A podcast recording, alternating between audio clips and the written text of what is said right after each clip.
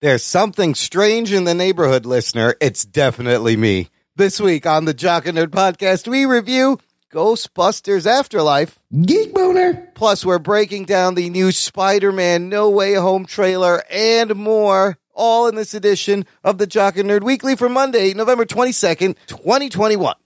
This is Jason Hawes, and you're listening to the Jock and Nerd Podcast. I've seen a lot of things in my life, but nothing freaks me out like antique porcelain dolls. No, even worse, puppets. Puppets come into life. But that's impossible, right? Right, guys? My spider shits are tingling. Check. Check one.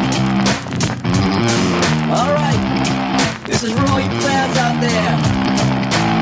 Let's give it up.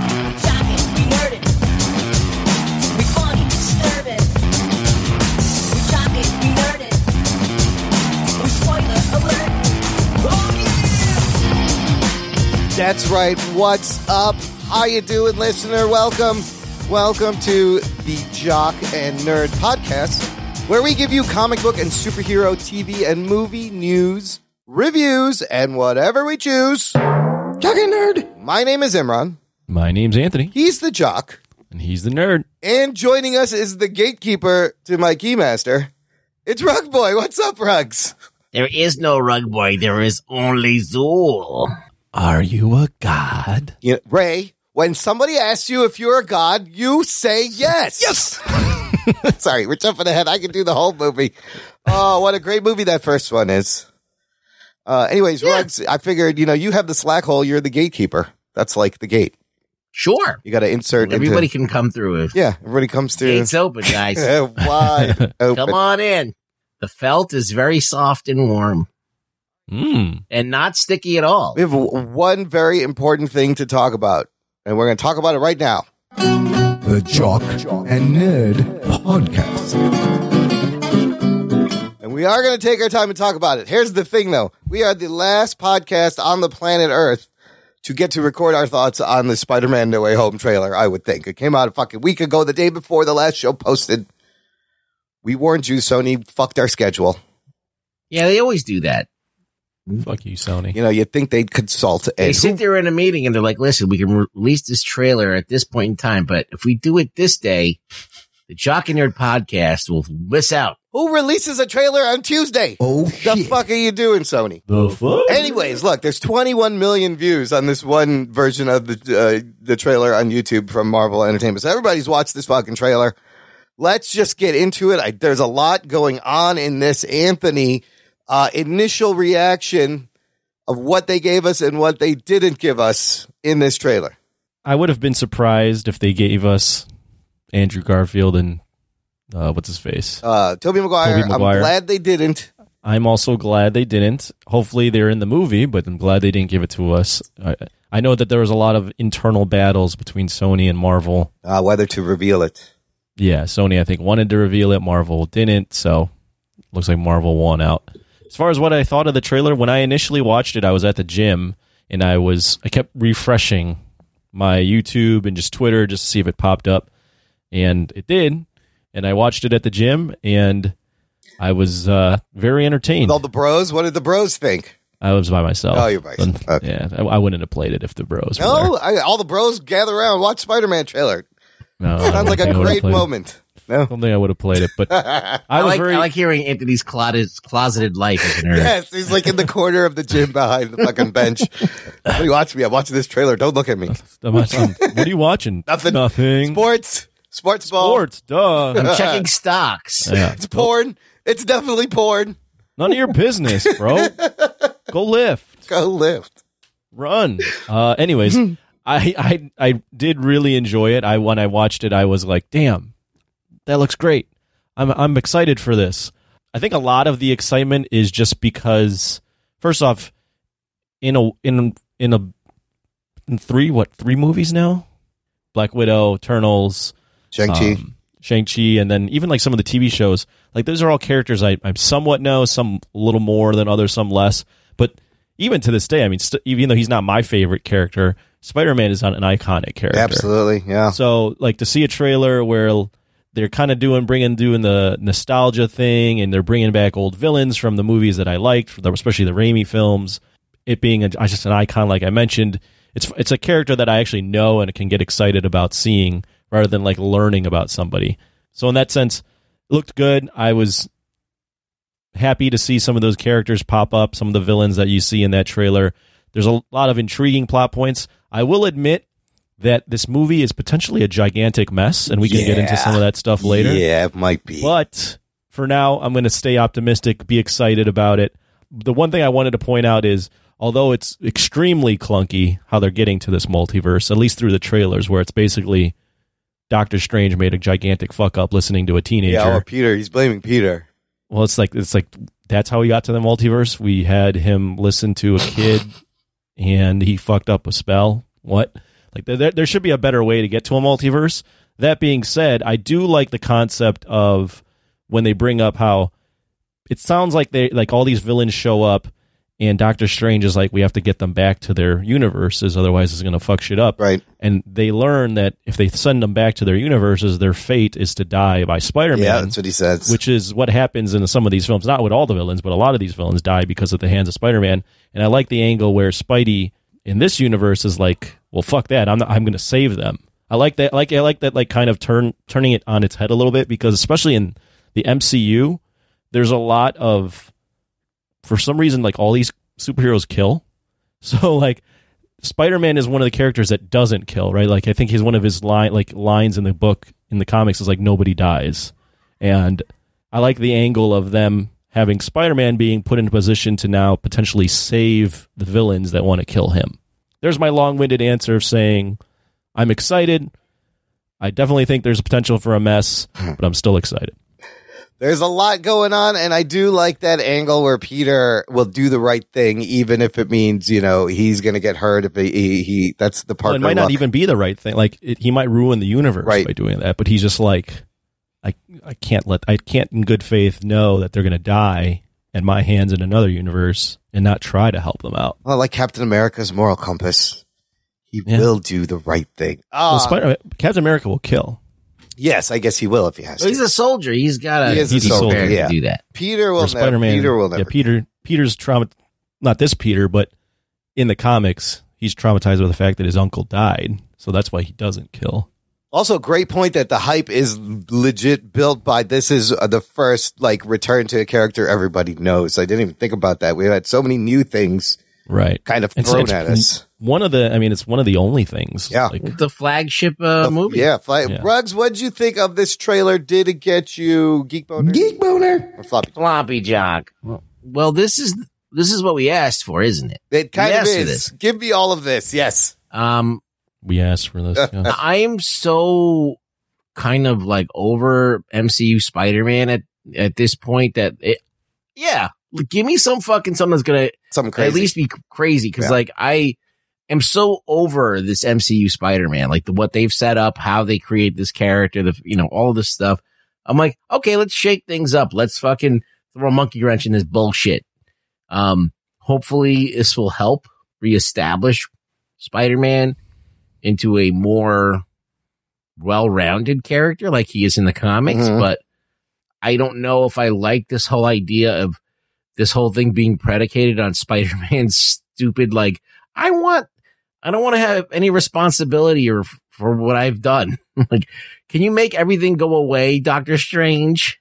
And then that's how he brings forth everything. But it could be also meta that Peter Parker usually does cause damage in his own life by choices that he makes. So it fits the character in a way. So I'm all for this, I guess. I mean, I'm like, uh, I don't like MCU Spider-Man. So, and, uh, I, I didn't like what they did with Amazing Spider-Man, but I think somewhere in there, we can probably get closer to an actual Spider-Man story that has stakes, that has, um, elements of the past, uh, you know, great villains that we do like, like Doc Ock and, and the Green Goblin.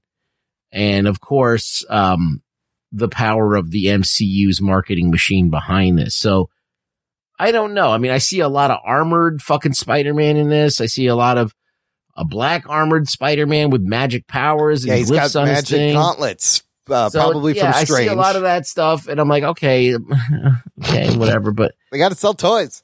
Yeah, they got to sell toys. But I know that there's probably more batshit hi- stuff to come.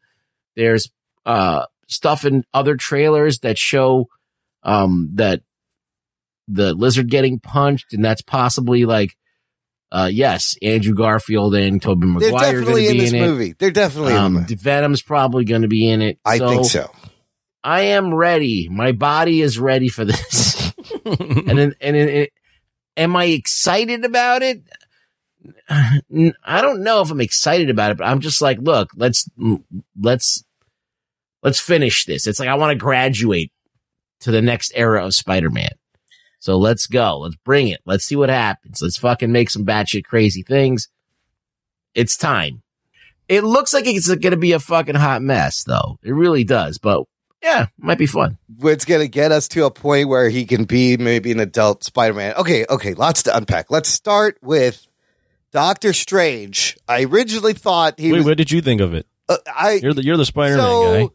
I it was it is. Do you even have to ask him? I, you know, there's a lot of oh, oh shit moments. Oh, shit. I was going, oh shit, oh shit, oh shit. They didn't give us Tobey and Andrew, and I kind of like that, but they're definitely, there's stuff removed from the trailer. I like getting confirmation of the villains, but it did kind of also seem like a mess. I'll say I, I, I, it gave me geek boner. Geek boner. But I'm also a little bit hesitant and uh, made my spidey sense tingle. Not in the best way, in an uncomfortable way, maybe.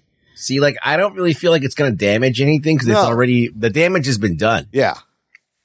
So, I mean, other than make a movie that people are going to probably give Rotten Tomatoes to, if it's bad. If No, it- I this mean, movie's going to make all the money regardless. Do you think? Remember how we thought Doctor Strange was not Doctor Strange? Who's acting weird, and he's being a dick in this one, and he's got the Scooby Doo line. And now I kind of think that it's just Doctor Strange being annoyed by Peter and being a dick to the kids, and he doesn't want to have to do this. I, I did read that it, it- they. I think Benedict Cumberbatch said his relationship with Peter in this movie is different than like Tony's, Oh, sure. where they where they love each other Yeah. Basically. And like throughout the movie, he's just going to be more and more annoyed with Peter. I mean, it looks like they're fighting each other at one point. You know, is that just because uh, they're at? A, obviously, he steals the box. Like you said, the conflict's going to be: the Strange wants to send him back, and Peter wants to save them, and he kind of steals the box and tries to fuck things up. Yeah. Uh, okay, so Doctor Strange, actually Doctor Strange. Let's get to Doctor Octopus. Alfred Molina looks great. The de aging is pretty good. Think he looks good. Yeah, looks fine. Uh, he does say you're not Peter Parker, so he recognizes this MCU Peter Parker is not his Peter Parker. And then you see red and gold uh, colors on his arms, as if is uh, it's like is it Stark Tech in his Iron Man colors, or is he pulling this off of Peter Stark suit that he's wearing? That's what I'm leaning towards. Yeah. Is when he chases Peter and has him tied up, the, the nanotech starts to Leech off of him. leech onto his his tentacles. Yeah, that's. But there's another evidence of Stark Tech uh, a little bit in another character, uh, and so let me just say something real quick Yeah. on Doc Ock. yes, it's somewhat confusing where he gets pulled from. Maybe he gets pulled in a different spot because the end of Spider-Man Two, he ba- he basically says, "I'm not going to be a monster" or something along those lines. right. He kind of has a monster." redemption. So, like for him to just start attacking Peter would make a little make not make much sense if he's pulled from that part of the story, but but potentially he's pulled from a different part of that story. Well, I heard that he was told he's being pulled from right when he's going in the water before he dies, after he's made the choice to save, uh, sacrifice himself. Uh, however, I do think at one point, Doc Ock joins Peter and they're on That's the same side. like. Because if you look at that shot where you see Electro and Lizard and uh, the other one, who's the other one? Sandman, there's no Doc Ock there. And there's another shot where Electro's like shooting at yeah, Doc Ock and he's falling off a building on that scaffolding, yeah, it looks like because it looks like they, each other. they trap him and they laugh at his name, which that was kind of funny joke. But so I think they join forces possibly because It would make sense. Because his character yeah, was he was never really a bad guy. He was just misunderstood, conflicted. he was a bad. I mean, the the the tentacles made, Made him a little bad, crazy, yeah. but then he he came to and he realized what was going on. He's a scientist. Well, it's a, it's an allegory for your dick. Your tentacles, your testicles, they only make you do bad things. Uh, This is absolutely true. then we see, uh, we do see Green Goblin. You see Green Goblin. Couple you hear him narrate a little bit. You hear his Apparently, voice. he. I went kind of off the deep end. He's kind of like orchestrating everything. Oh, Norman Osborn would be in charge. Yeah. Uh, and there's another shot of a, a goblin real quick that doesn't have his uh, helmet on, and everyone is speculating Yeah. is it Dave DeHaan, is this James DeFranco? It is. That's also Willem Dafoe, I believe, just without his helmet. Yeah, I think his Yeah. his goblin outfit's going to evolve. Yeah, it's going to change. In that one, you kind of see somebody brightened up, and you see it's more like purple and green, like in the comics. So I Hmm. think that's what they're trying to do. So, and I think the goblin suit also looks a little more streamlined, a little tweaked. Yeah. Yeah, it looks a- better. Looks less uh kitty. I think they put like some black around the eyes. to Again, kinda I, the eyes. I can't believe we're getting that fucking suit again. Also, where's Goblin in that shot of the three people, the three villains attacking? That's also curious. I mean that that that shot you can't even trust because we there's plenty of footage out Yes. there, even without the footage Yes, of the you're trailer like from something's Brazil. weird. Yes, Marvel does this all the time. lizards. Remember Yeah. with the Hulk running at the Yep. in, in and in the Infinity in Civil War, they took out Spider Man in the big airport battle scene in the trailer. That- he was right there. that's right. So you see, uh, before we get to that, and there we'll talk about how the clues there. Electro, I kind of love what they did with Electro. He's all yellow. He's got like a harness, and they're using electricity to mimic the mask from the comics. Oh, Geek great idea! I thought that looked great. Jamie Foxx looks very CGI. It's wonderful. he does, and that's in He's that all rubbery. shot. Yeah. So, the, you know, in the meantime, they released six TV spots recently, Marvel. There's all these TV spots, and it's essentially the same footage recut, shuffled around. There's a couple of new close ups, a couple of new things in some of them. One of them has a close up of Electro's uh, harness and his suit, and he's definitely has a fucking Stark reactor is powering this Electro suit that he's wearing. How did he get it? I don't know. Oh, so he doesn't really have electro powers. He's powered by a reactor. It reactor. looks like a it looks like an arc reactor connected to a thing that's giving him the powers. Or maybe it's he's able to harness it better because in the Amazing Spider-Man two, it like took over his whole body. Yeah, it was in him. yeah. This one looks like he can kind of control it around him. It looks fucking cool. Perhaps, or maybe uh, Osborn figures out. Yes, how to, Norman how to Osborn could have it. found all this Stark tech too and gave everybody fucking upgrades when they came over. We don't know. It's going to be crazy. Uh, and then you see giant Sandman's head, and I believe it looks just like Thomas Haden Church, Sam Raimi Sandman. Also, a little confusing because the end of Spider-Man three, He just kind of disappeared into the wind. well, he disappears and he was kind of like redeemed. Yeah, he's right? also a conflicted, not a bad, straight bad guy. he shot guy. he shot the Uncle Ben in That panic. is so dumb. I hate when they do that. It's just like in Batman 89. The Joker did not kill Bruce Wayne's parents, you idiots. What are you doing? Yeah, It's wrong. yeah. It's just wrong. Spider-Man three is not that good. No. I needed the money. Yeah. Yeah. that was disappointing. Uh, and then the lizard confirmation, the lizard from Marc Webb's Amazing Spider-Man. Now there's a, in, in one of the TV spots, there's a funny line. You see J. Jonah Jameson, J.K. Simmons. He's like, what is that? A dinosaur? Uh, that's all he says. So the lizard looks all right. Now, have you seen the clip from the Brazil trailer?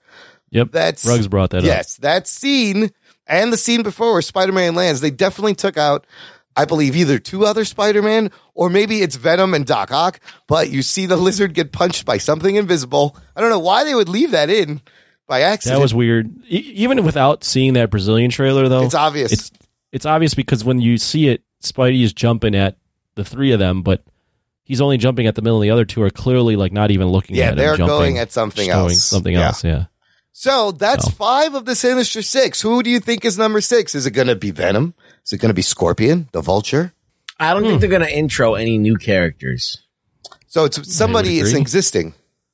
I don't know if it's going to be. I don't. I, I wouldn't be surprised if Venom is in the movie. Yeah. But I don't think Venom fits. I don't the think they should Sinister waste Venom. I think that's a bigger that's a bigger movie. Yeah, that's a good point. I, I would, if I had to guess, I would go Vulture. Really? Oh, Yeah. oh, oh, what if it's Aaron Taylor Johnson Kraven the Hunter? Oh shit. Out of nowhere. no. No, they're not going to introduce a new villain and they're not going to waste Venom. They're going to use somebody old. It could be the Rhino. It could be the Vulture. Yeah, but Venom, the last we saw him in that post credit scene, he is in the MCU. You gotta tie that up. That's I would think that's setting up right into this movie. Sort of, maybe. No, they got No. some, they, they need to lead into, uh, unless they're going all out and they're going to like blow this, you know, thing wide open and like actually finish it. Because is Tom Holland come back coming back for another Spider Man? Well, we'll talk about Tom Holland and the stuff he said in this GQ article. A couple other, I, I think he's coming back. yeah, uh, for what it's worth. yeah. I think the Marvel Sony deal reco- has him in more stuff too. So go ahead. A couple other like cameos or full movies. You think? I think he's supposed to be in other Marvel movies, and I think the plan is, as you mentioned, I think oh, to continue his story throughout college and Get him adultified. yeah. Uh, a couple other interesting, weird details you notice: the Statue of Liberty is being fitted with a giant Captain America shield in tribute to Cap, which everybody thinks Cap's dead. Then I guess, right? They all think he's Right. dead.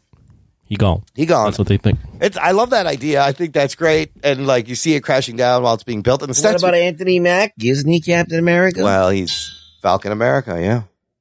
Did that happen in this timeline? When does this fucking movie take place? It looks like it takes place right after Far From Home. Right. Uh, MJ is wearing the same clothes from that post credit scene. Oh, what did you think about that? They're kind of recreating the Gwen Stacy death fall scene with. well, they do that in every. They did that in Kirsten Dunst. Did that in the first Yeah, movie they too. do that in every franchise. But a lot of people speculating, oh, Andrew Garfield's uh, Spider Man is going to swing in and save her because he's not going to have this shit happen to him twice. He's going to come in last minute. Hmm? Something I thought. But you also see Ned Leeds is falling in that quick shot. Also, I think somebody dies at the end of this movie. I've heard. I've heard rumors that someone. I actually kind of know, not know, but I've heard the rumor that someone, some one of the characters is going to die. Aunt May. I've heard that rumor. Why are you reading spoilers? It could be May, it could be I- Happy, but sure. could be a side character, could be a main character. yeah, the only thing is like if they kill Aunt May, Yeah, she's too young. she really hasn't done anything. No, she didn't get a chance. There's not. There's not a ton of an emotional connection to Aunt May right now. Yeah, do you kill Happy? He's kind of useless too. You gotta kill somebody like his friend or something. Ned. Ned Leeds, and then he becomes the Hobgoblin and comes back to life or something. They could do that. I don't know. I don't know. This is supposed to be the end game of Spider-Man. Yeah, this is supposed to be the end of this story. I think we will get another trailer. Uh, no, I think we're done. no, well, here's the speculation. Tickets go on sale November 29th, and people are saying they're going to put out another trailer. And in this one, they might actually tease that the Tobey and Andrew are in the movie. I should not do that. They shouldn't do that, but they do need something big on the 29th to when tickets go on sale. No, they don't need anything. Everybody's buying tickets Yeah. to this. They're going to buy They it anyways. I th- I would love it if they didn't actually reveal it in the trailer for They, once. they don't need any. This, they're done. They don't need to do any more. I mean, other than like TV spots, they don't need any more. but this is Sony. This is Sony running the marketing. How desperate are they to make it, it sure that it's known that this is the biggest fucking thing that's going to happen? I don't know. They may blow it. Can I can I jump into real quick? Um, because you're you're going to go into this in the next spot, anyways. But Yeah. I, I want to just go over all the things I've heard that make this movie potentially a mess. Okay, let's get into why, because I've heard a bunch of things too. Go, Anthony. What have you heard? I- there's it's like a whole list. All right, so number one, this movie is rushed. This was supposed to actually come out, I believe. Um, After Doctor Strange and well, the first off, Multiverse yeah, it was supposed to be it was supposed to be after Doctor Strange, Yeah. so they had to rewrite it to now make it make sense that it's coming out before. But it was supposed to come out, I believe, this summer. Yeah. but then COVID happened, so they or last was it last this summer? Some it was supposed to come out earlier because of COVID. It got delayed. While it got delayed, Marvel and Sony remember they broke up and they only came back together like recently. So within two years, they were going to make a movie, broke up, came back together. Right. So they came back together. As mentioned, because of COVID, this movie is now before Do- Doctor Strange, Yeah. which means they were planning for this to be after, and that's why the multiverse thing would have made more sense. Right. Also, as Tom Holland mentions, the script was being rewritten. Yes, as they were they were- shooting the that's- film. That is never a good sign. They they also in the I think the third act they didn't know there was a they were like acting out the lines and Tom Holland was like, yeah, this isn't the way I would sound, and like him and uh, John Watts had to like rewrite like parts of the third Oh, act like, his his script. So you have that as well. So you throw all those things in there. You also have to factor in that John Watts originally, when the second one ended, this was always going to be, a, I think, a trilogy at least with John Watts. Remember when the second one ended, John Watts wanted to do Kraven's Last Hunt for the third movie. oh. And because of how well Venom did and how Sony wants to bring in, you know, their own little universe and really have it connected to the Marvel and the MCU, I think they went in the direction of this kind of fan servicey type film where they're bringing back all the old characters. So when you factor all those in, this movie potentially could be like a gigantic mess. you know, and we've seen this fan servicey thing where we're bringing in all the old characters a few times now already. We're going to talk We're gonna about talk about a we're going to talk about a movie that does it again. So it's kind of getting worn and and and reused. And yeah, no, I feel like there is a. I'm really concerned. There is a I'm possibility praying for a disaster. that it's I going to be a am. third act disaster. Oh, but this article from uh, comicbookmovie.com also mentions Iron Man, 2008's Iron Man also had kind of the same thing. They were writing it as they went, and that worked out really good. So you can get good There- results. there's definitely movies where they write it as they go, Yeah. and it, it's fine. There's there's movies where they make scenes that are like the, the actors like this isn't how it sounds. So like there's always exceptions to the rule, but you just never when you throw all of those things together, it's concerning. and there's so much going on in this movie. You know, I definitely Right. think a lot of things are going to get underdeveloped and just kind of like get sidelined, and you're just going to be like, wait, what happened? Well, the only good thing that this movie has going for it is that Kathleen Kennedy is not involved. Oh shit! That's yes. absolutely true. Oh shit. So this GQ article, he mentions all that stuff, and it's a it's a it's a lengthy article. But he also mentions he has a line where he goes, "If I'm playing Spider Man when I'm 30, I've done something wrong." He's 25 now, so whether he's gonna leave this role, is he done with this role? Are they are they phasing him out? That's in the question, like we're all thinking. But I found this other uh, article that uh, Avengers Endgame director Joe Russo has said Tom is stepping into the role that Robert Downey once occupied for Marvel. Uh, this is in also in an interview to GQ. He says, which is the favorite character in a lot of ways, the soul of the Marvel universe. He, Joe Russo thinks that the Tom Holland Spider-Man is going to be the next Tony Stark Iron Man soul of the MCU, meaning he's not going anywhere and he's going to have to grow up. We will see. He's going to be in it as long. They're going to give him as much money as they they possibly can to keep him as long as possible. Oh yeah, they'll definitely throw a bunch of cash. Be like, you know what? whether just it's keep Sony, whether it's Marvel, whether Yeah. it's both of them, uh, they don't ever want him to like be let go. And to his advantage, you know, he still looks young, so he can play Spider Man as a younger guy, as in a younger age for a absolutely, while. absolutely. But uh, I want him to be adult Spider-Man. Uh man, I can't wait. We're just we're less than a month away to this crazy movie. I, am I'm still hyped. Don't get me wrong. Yeah. I just they, I watched Sean Chandler talk about reasons why this movie could suck, and I was like, oh yeah, this could. it could definitely be no. I, you could see it. It could definitely be a mess when you're trying to tackle all this and try to close him out and set something up and actually beholden to multiverse rifts. I mean, I liked how the purple rifts also remind me of like the end of Loki and, Loki, and- yeah. yeah. So it kind of makes sense. Maybe when they made that spell, which of these events are overlapping? When Wanda is uh, reading the book, when uh, He Who Remains dies, when Strange makes the spell, these could be all happening close to each other, and the whole thing just fucking goes FUBAR. I do think this movie will make all the money. Box Office Pro already have early projections, domestic box office projections. They are estimating 135 million to 185 million North American debut with an eventual 375 525 million total domestic. Uh, They think it's going to open at over like 135 million dollars. I think this movie could make a billion dollars. It is going to open in China. This is they know this is the biggest uh, December event since 2019's Rise of Skywalker Star Wars. Uh, that was huge for that movie. Is it weird that I'm yawning? Was that you? You fuck. yeah. I can't stop yawning. I don't know if I'm bored or I'm tired.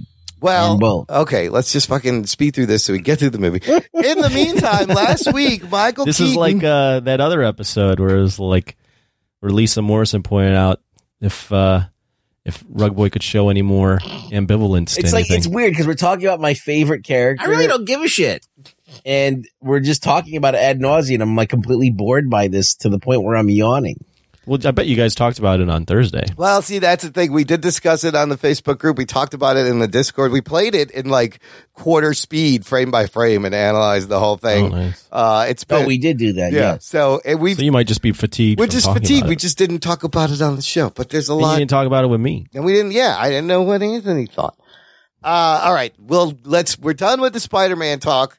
I'm hyped. I'm hyped. The geek boner, Geek boner. definitely there. He's there. tired. It's gonna be fucking awesome. That's fucking awesome. Yeah, Yeah, That's really good. It's going to be really good. He's tired. Listener, if you need a t-shirt from this podcast, visit our TeePublic shop, jockandnerd.com slash shop. There's sales. There's a lot of fun things with the logo. Go get it. Two pieces of casting news, and then we'll close the news here. Delroy Lindo has been Yeah. added to the Mahershala Ali Blade movie. Oh shit! He's gonna be Whistler, maybe. That I would be awesome. Delroy Lindo's the best. Anthony, comment? I love this casting. I love that he's being added to this movie. I have no idea what he's going to do or be, but Mahershala Ali, Delroy Lindo, and Blade, that already sounds amazing. Did you guys watch The Harder They Fall? It's on Netflix. Yeah, he's in The Harder They Fall, which has an amazing cast. I heard it was good. I'm gonna check it out. Lakeith Stanfield's in there. I think Jonathan Majors, Zazie Beetz. Delroy Lindo is great in The Five Bloods. He's been in a bunch of Spike Lee movies. I kind of wish Spike Lee was directing this Blade movie. That would be amazing. Really? I don't know. Mm, No, you, don't, you don't want Spike Maybe Lee doing younger, Blade. like back in the day, Spike Lee before. You- Oh yeah, then maybe. You Yeah. know, like do the right thing, Spike Lee would be exciting. No, yeah, he's I different. don't know. Yeah. Who's I don't directing know. this? That'd Oh. be such a weird thing. This is uh this That'd is be one of the weirdest things, right. ever. Spike Lee That'd be like directed. Chloe Zhao doing a Marvel movie. What No, there's a Pakistani guy directing this. Isn't that? Isn't that this is the one? is there? I I, it don't know. You would. You should know that. You should definitely know if that's a. There's a Pakistan. You know about all the Tariq. planet. Bassam Tariq is directing the Blade movie, and uh, I think he is uh, Pakistani. Yay! Automatically Imran's favorite movie of in. whenever that comes out. Anyways, uh, Delroy Lindo, Blade, Mahershala Ali is going to be great, and then the other one, Rugs, They have cast Sabine Wren for the Ahsoka show. Natasha Liu Bordizzo. I don't know who this is, but I like it. we're getting a Sabine Wren. Tell us who is Sabine Wren again? I forgot. She's the lead. Well, she's the um. She's the uh, I guess the the scion of the the Mandalorian crown, right? She's the like uh the the the next person in line for the to to be running Mandalore other after Bo Katan, right? Bo Katan, so who has, but you got to have the dark saber. Right. So she's Bo Katan's the current ruler of the Mandalorians or leader of the Mandalorians, and she's like the younger sister or something like that. Made uh she was big in the Rebels show. And uh Mhm. yeah, Hayden Christensen also is going to be in Ahsoka.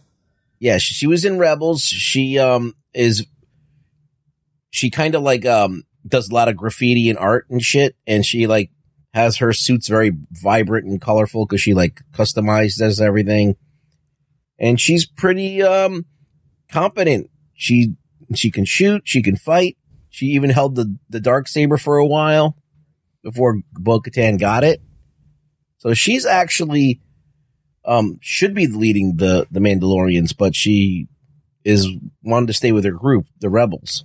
The, she was in uh Crouching Tiger, Hidden Dragon, Sword of Destiny, and The Society. This uh, actress. Also, they still have to cast Ezra Bridger. There was that rumor Mena Massoud played Aladdin, was going to play Ezra Bridger, and Grand Admiral That'd be Thrawn. good casting. That'd be all right. Grand Admiral Why don't they get the guy that uh, did his voice? Taylor Gray. Yeah, that's I said. Just get Taylor Gray. He's doing the voice again. This I don't know what Ezra Bridger is supposed to look like, but so Sabine was Person I thought voiced by somebody else in the show, so they didn't. They don't. they got but they got the girl that uh, voiced Bo Katan, Bo right? Katan. Uh, what was her name? Katee Sackhoff. Katee Sackhoff actually voiced the character and played a live action. That's so rare. I don't know It if we're gonna, rare. I don't know if we're gonna see that again. It's one of those things where, well, if you hire a voice actor, you know the voice actors are don't really look like the people No, that they they. don't. But if you're hiring a specific well-known actor, usually they make the model look like the actor, just out of Oh, Mm. right. Hoping that they would actually re- yeah, doing it the other way. yeah. It's kind of like almost backdoor casting. Yeah. Mm. Ow. That is interesting. I have to pay attention to that. All right. Hear him just go ow. Are you Yeah. are you all right? Was it your knee? No, say hi to your knee. Say hi. Uh, no, it was um, I just bonked my head into the microphone. Great. All right. Well, How high is that mic? Well, oh, never mind. we'll let I Rugs wanna- recover from his concussion. I'm going to take a break here. I'm fine. Play some promos and come back and talk about some ghosts and some busting right after this. After these messages, we'll be right back. Was A Quiet Place inspired by signs it comes at night in War for the Planet of the Apes? Was Ready Player One influenced by Avatar, Wreck It Ralph, and The Last Starfighter? Is the Hurricane Heist more influenced by Sharknado or Geostorm? These are the kinds of questions my guest co hosts and I discuss on my podcast, Piecing It Together. Every week, we look at a new movie and try to figure out what other movies inspired it. Whether it's the story, the character development, tone, or even use of music. Every movie was influenced by something that came before it, and we want to figure out what. Check out Piecing It Together on your favorite podcast app or check us out on piecingpod.com. You can also follow us on social media at piecingpod. Piecing It Together is a part of the All Points West podcast network. Hey, this is Matt. And Jesse. We host American Slacker Podcast, your weekly rundown for weird news, entertainment suggestions, and unique games. Every other week, we bring on guests from all walks of life, like comedian Mark Forward of Letterkenny. Yeah, we just call it tuna up here. We, we, we're pretty clear that it's a fish. And NYC stand up powerhouse Ian Fidance. I want to fucking punch you in the fucking face with positivity and fun, motherfucker. Actor Brandon Crane of Stephen King's It. Because a lot of the work that I did, like Wonder Years to It, they were all very, you know, period 50s, 60s, and, you know, Chuck's were all the rage. And Art the Clown from Terrifier, David Howard Thornton. They also had to make a mold of my face while I was there, so that was kind of claustrophobic in itself. Musician Dan Simons of Just Surrender. First time ever going out on a tour, you remember every stop. And Nick Thompson of Hit the Lights. All, all the uh, stuff that I think that people go through through life, and it's just like my outlet for that. Watch the video version of American Slacker on our YouTube channel and listen to our show on your favorite podcast app. New episodes every Wednesday. Visit our website, aspodcast.com, for everything American Slacker. That's it. There you go. Jock and Nerd. Listener, if you enjoy the show, show your love, join our fan club, visit jockandnerd.com slash Patreon. Jock and Nerd. You can support the show on a monthly or annual basis. You get cool stuff like a bonus RSS feed that has bonus content, extra audio. The show comes out early. We all posted our instant reactions to the movie we're about to review. You would have heard that before the review. You also get Discord benefits where we hang out. We're doing a monthly Discord hangout just with our patrons. We just had one last week. It was lots of fun. Let me just say shout out to our regulars, Jose Ibarra, Daryl K. Thanks for coming and hanging out. Uh, Anthony Dope Pope came by to hang out. That was great. Oh, You know Dope. I know Dope. Yeah, he was just before there. Him and Bilotti and Lenny were doing the anime New York City big uh, convention. He came to hang out, and we had a surprise guest, Wes Cranford's son, Ethan Cranford from Australia. Oh shit. Son of Cranford. Son of Cranford stopped. He gave us. He had a little bit of time between his two jobs. It was. It was. We did it at 8 p.m. Thursday. It was 2 p.m. the next day where he was right. and he was between his two uh he's an audio engineer smart kid great kid i loved Ethan, meeting ethan that was so much fun Yeah, that's probably one of the coolest kids that listen to us. How old is he?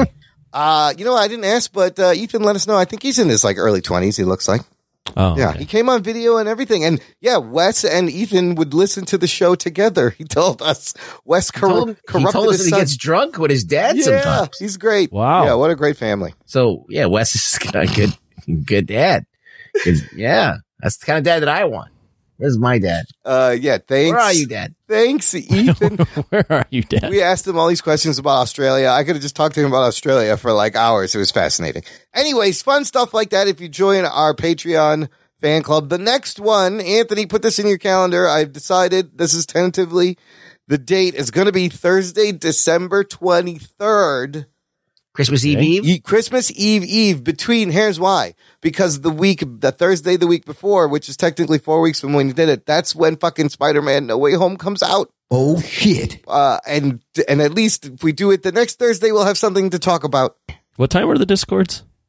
The Discord is always What at you guys Nine o'clock. eight Ni- p.m. Eight o'clock your time. Yes, Oh, got it. nine o'clock Eastern, Thursday, December twenty third. A rumor has it both Morrisons may be there, so Morrisons, let us know Ooh, if you're both Morrisons. you're good on that date because it'll be after. Oh, I got it. This will be interesting. yeah, it'll be after the Spider Man movie, before the holidays. We'll do a little holiday Discord hangout. Sign up, jockandnerd.com slash Patreon. Christmas with the Morrisons, people. Let's Chris, yeah, what's well, you can't do better than that. Okay, let's get to the review this week. We are reviewing Ghostbusters Afterlife. Here is your spoiler alert. Strap yourselves in, you fucks. Spoiler time. Let me tell you something. Bustin makes me feel good. I just want to get that It out of the sure way. does. But, and you just take that, do with that what you will. I hear now. I hear how that sounds. Just listening back. This movie, Ghostbusters franchise, obviously started 1984 with the original Ghostbusters. Ghostbusters 2 comes out 1989. In 2016, they do like a soft reboot with an all female cast called Ghostbusters. But Ghostbusters Afterlife, this is the the true sequel to the first two movies. Essentially Ghostbusters 3, I guess. On Rotten Tomatoes, you guys, it is sitting at a 62% tomato meter. Woo. Uh, average rating being 6.1 out of 10. Audience r- rating 95%. Audience are loving it. This movie was made for $75 million and it opens to a respectable, uh, like 40, $41 million opening weekend. Not bad at all. Worldwide, it is sitting at $60 million. The movie, directed by Jason Reitman, who is the son of Ivan Reitman, who directed the original movie. Uh, it is also written by Gil Kenan and Jason Reitman. Uh, movie stars Carrie Coon as the mom, Callie, Paul Rudd as uh, Grooberson, a teacher at the high school, Finn Wolfhard as the older teenage son, Trevor, McKenna Grace as the young sister, Phoebe, Logan Kim as my favorite character, just called Podcast. Uh, and then you have Celeste O'Connor as the teen romance interest named Lucky.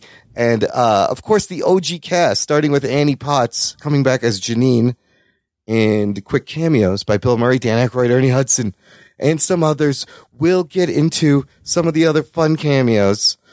Bokeem Woodbine also starring the Shocker as a sheriff. I was happy to see Bokeem Woodbine. Is that isn't that Dave Chappelle? no, you fucking racist motherfucker. Oh, I knew. I was thinking a lot of people in my audience. I bet I was like a lot of people right now are like, wait, is that Dave Chappelle? he looks a lot like Dave Chappelle. Like he looks like Dave Chappelle if Dave Chappelle put on some. weight. Yes, he looks like a more bigger, little fatter Dave. I'll agree. He does look a lot like Dave Chappelle. But I'm. I You do a double take. Yes, I'm. sh- I knew people in the audience were like, "Is that Dave Chappelle?" I know you think. I'm like, no, it's fucking Shocker. I know him as Shocker. Anyways, Anthony, start it off. Tell us your uh, history with the Ghostbusters franchise, and then uh, the plot of this movie and what you thought. So yeah, I mentioned this on the instant reaction. So if you are a subscriber, you've already heard this. If you're not a subscriber, you should give us enough money so that you can hear my instant reactions. That's right. Nice little plug there. Thank you. I loved Ghostbusters growing up. This was a big part of my childhood. I was super into. I believe there was a game. I'm not sure if there was a game, but I was definitely watching the cartoon, and I was a big fan of like Slimer. And this was one of the first movies that I watched from my childhood that I could actually watch throughout and not have to be scared and close my eyes, unlike RoboCop or Alien or Terminator. Um, so big part of my childhood. I wanted to grow up and become a Ghostbuster. I remember like hanging out with my uncle and pretending there were ghosts around and just walking around with a, a backpack. It was either be a Ghostbuster or become a scientist and create Godzilla. So those were the two, one of the two of the fonder memories of like wanting to grow up and become a become some sort of character that I'd seen on screen. So as far as this plot, this movie is set, I believe, 37 years after the first one. And in a not so subtle way, we know right off the bat that Egon's family is given a house in the middle of nowhere in Somerville, Oklahoma. And Egon from the first movie, he's passed away and he leaves his estranged daughter who had barely any relationship with him this house and his daughter is taking care of she's a single mom taking care of a teenage son and a very young girl and the girl is kind of nerdy similar to Egon she's very almost too smart. She's she's written to be very very smart. And her and she doesn't really have like a place in society. So her the teenage son and the mom move into Egon's house just for a little bit because they're broke as shit. And they move into this house and they realize that a lot of weird things are happening. And it seems like the house is somewhat haunted.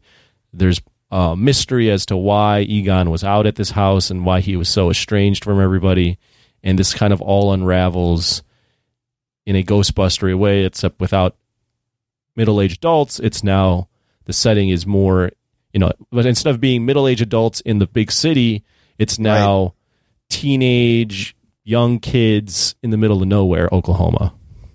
So that is the different vibe. Yeah, it's just kind of taking the original and turning it on its head just slightly.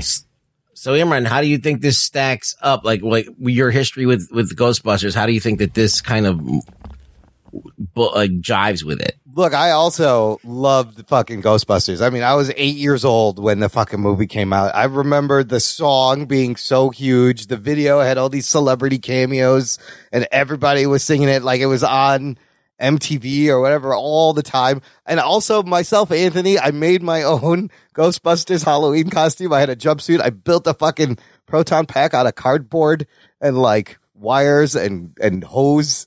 I thought it was, I thought it looked great. It probably looked like shit. Uh, and I also watched the cartoon. So I love, love, love this franchise. Uh, and I think the movie does end up being charming. It's, it's entertaining. It honors the original movie. Well, uh, I, while I love the fan service, I also think there may have been too much fan service. It's, it's essentially, it's, it's the Force Awakens. They Force Awakened Ghostbusters. Would you agree? I I do agree, and I, also as a fan of Ghostbusters, I am not as a big a fan as Anthony and and Imran. I'll say that right out. I I, I think the first movie's really fun, and it's kind of lightning in the bottle, and. it- it's hard to replicate that kind of movie, and I think that any other sequels to the movie has been have been failures. Uh, even though the second one's fun in certain, uh, way, it is a repeat of the first movie. You're never going to Eh, get that charm from the first. so this movie. movie had like a had a tat. So like we're like I can't believe that Ghostbusters still around. Like I can't believe that like they made a cartoon out of it and kids what buy the toys because let's think about this. This is a a bunch of middle-aged balding men that are out of shape. Yeah. That uh there's not a lot of like it's a lot of talking in this movie like in the first one, right? Um it's not like action packed. But it's weird. It's PG, but it's adult. It's quick witted banter. There's right, dick but jokes I'm just saying. in there. Did you think this is going to uh, like turn into a franchise? It's not. I don't think it's meant to be a franchise. No, you're right. It was like it was basically lightning in the bottle. There's no reason why it should have worked. I feel like Right. that this this whole concept has been franchised, like kind of like uh, you know how they did everything. Like like we're talking about RoboCop. Like it was never meant to be for kids, right? Like, but they took it. And they fucking made it into a product. All these fucking assholes that wanted to be They greedy. made toys and cartoons out of Yeah, so I yes. feel like that Ghostbusters has been exploited to be something that it never should have been, which is should never have been a kids thing. I mean, it's kind of like a horror. It's got a horror vibe. It's got this crazy comedy action. That original one. Well, the, the the original one, since we're kind of on it, in my opinion, works really well because it's not really. It's not really. Tr- it's it is funny, right? Like there there are funny things, but it's not right like zany, like over the top. Like it's not. Tr- it's not like Spaceballs, right? Like it's not trying to be. It actually kind of plays it straight. Like these guys Yeah, are forty years it old and they're actually Yeah. just kind of hunting ghosts, and it's like a real thing. They just are. They throw it at you, and you just have to accept. Yep, there's ghosts, and all these older nerdy guys with Bill Murray being dry witty.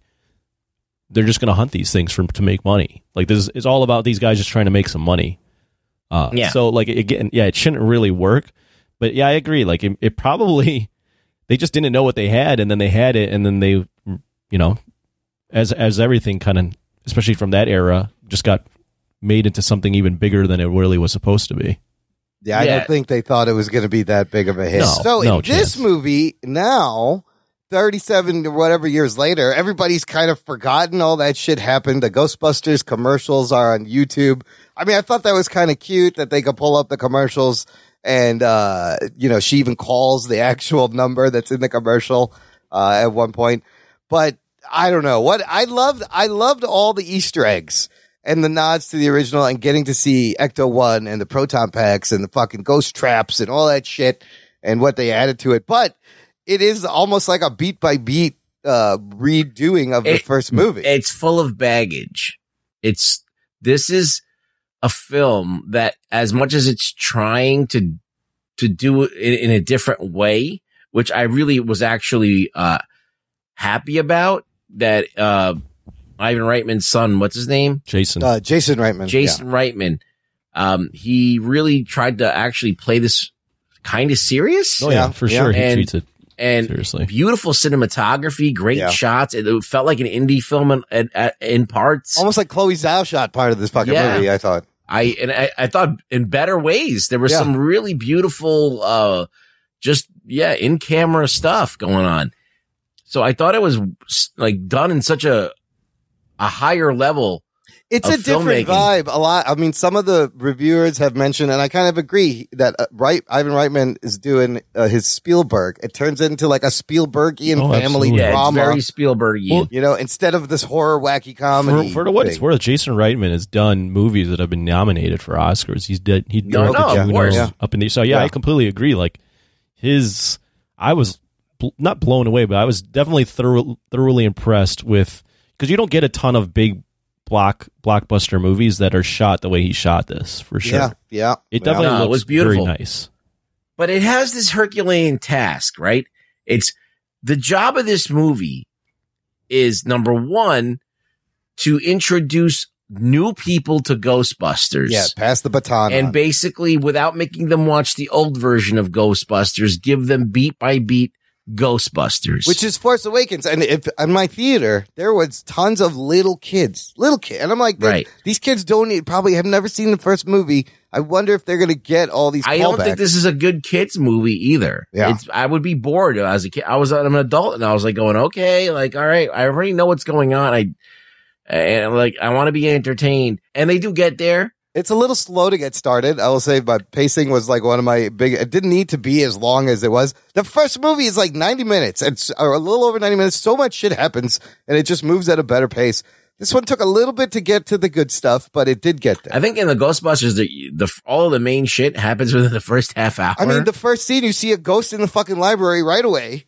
right. and shit's going down. But now they got to, you know, they got to set up what Egon was doing uh, and Yeah. you know, why he was there. There's there. so much baggage of, uh, of like Ghostbusters. Like, why is there a fireman's pole in that fucking thing? He There's just no wanted, reason No, but he that. just wanted to recreate the firehouse. That's all. He just wanted a little feel from his so firehouse. stupid. Uh, How do and you get back out of there? That's what I asked. How do you get back out? I was like, oh, that's how you get there. How do you get out of that fucking room down there? Yeah, it was Little like stairs. why? Like there was too many things. That it, it it didn't need the Keymaster and Zuul in there. Like they could have had you. You had something that we some like unturned stone that we had from the first Ghostbusters, which is the guy. Listen, I I love Gozer the Gozerian coming back. I thought that You was do? fucking. I, I thought, thought that it was, was- fucking great. I I thought it was uh, that was like uh, there was a certain part where like I was like, all right, all right, we now we've established we we have our Ray, which is Yes. The girl. from our fan, you know, from uh, the, you know, Force Fan- Awakens, yeah. Force Awakens. They keep saying Phantom Menace.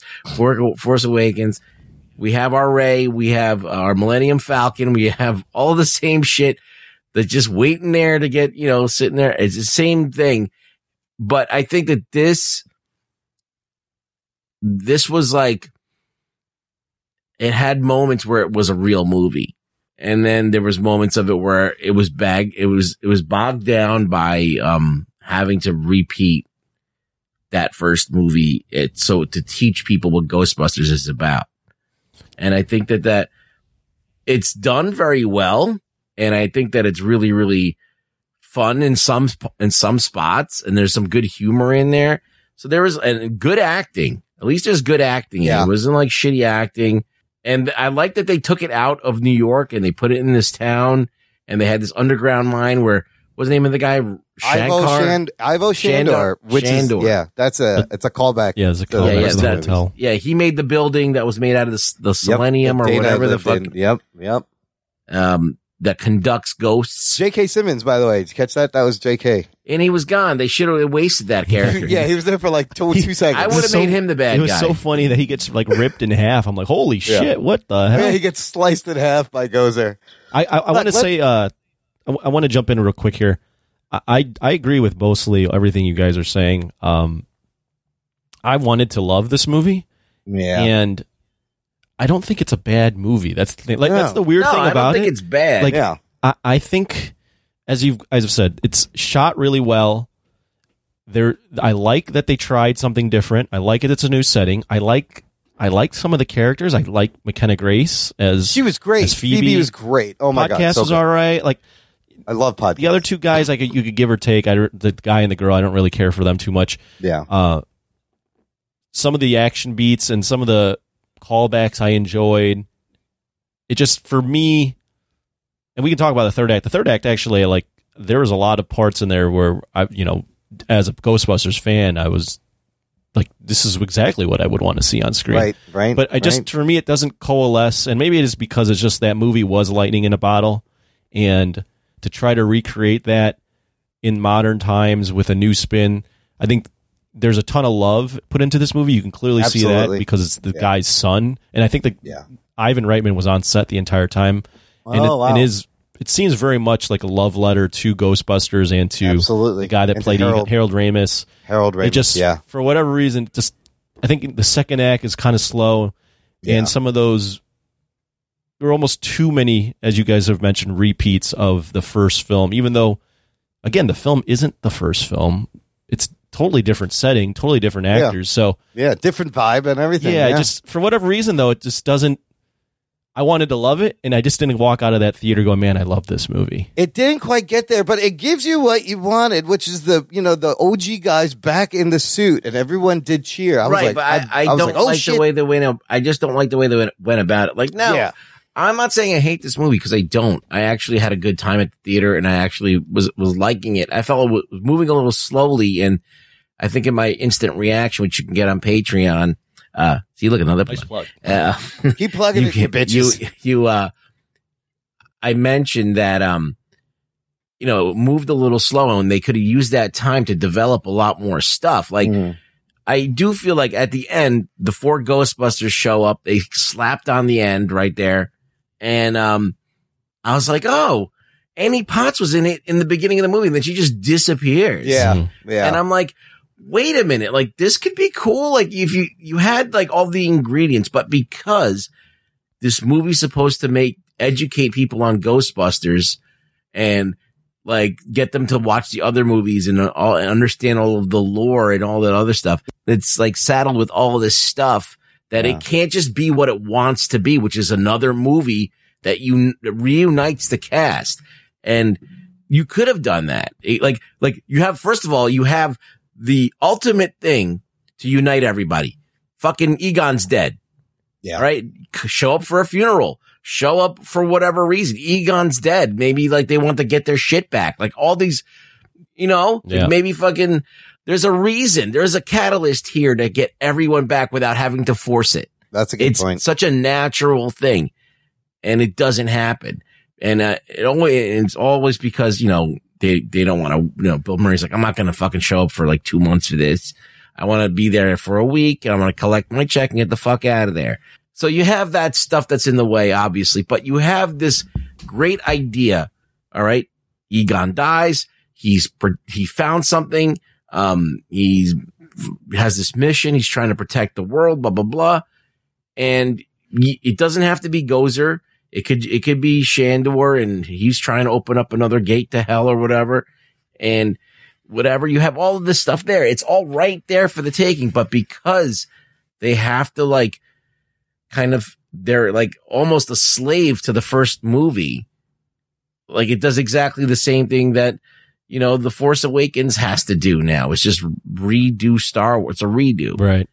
So I don't know. I mean, I think it was done as cool and as it's, it's different enough that it's like, it's not New York. It's not, you know, middle-aged men doing so. So they're not recreating Ghostbusters like in every sense of the word, but they're just so kind of tied to this stuff that like repeating some of these beats, which they didn't have to. That that's what weakens the movie. That's the Yeah. ultimate weakness that, that ultimately stifles the creativity of what the story could have been.